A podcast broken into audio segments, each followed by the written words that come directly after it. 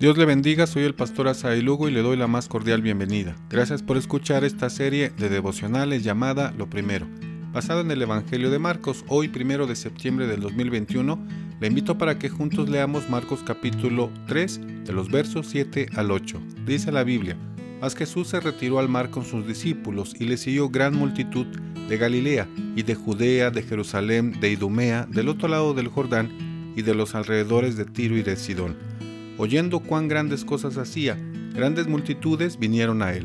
Reina Valera 60. Otra versión del mismo pasaje dice, Jesús se fue con sus discípulos a la orilla del lago. Le seguía mucha gente que había oído hablar de las cosas que él hacía.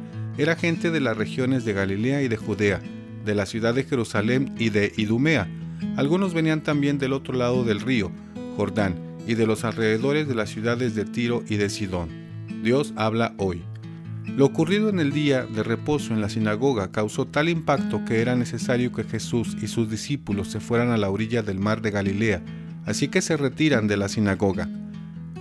La conspiración para acabar con su vida estaba andando.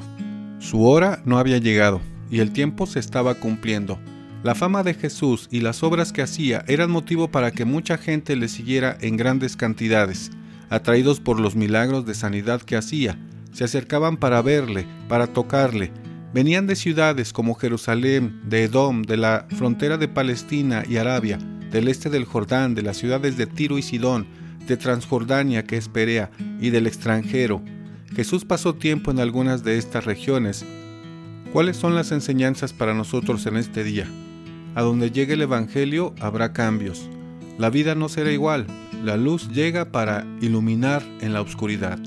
Ser testigo de sus maravillas, de sus enseñanzas, de sus milagros, de la misión de entregar su vida por cada uno de nosotros, es un desafío para buscarle, aceptar su invitación y seguirle. No importa de dónde o qué tan lejos estemos, el Evangelio y su gracia no tienen fronteras. ¿Cuántas oportunidades o recursos tenemos para llenar nuestra mente de Cristo? Hoy en este día, no esperemos para apropiarnos de cada oportunidad para encontrarnos con Jesús.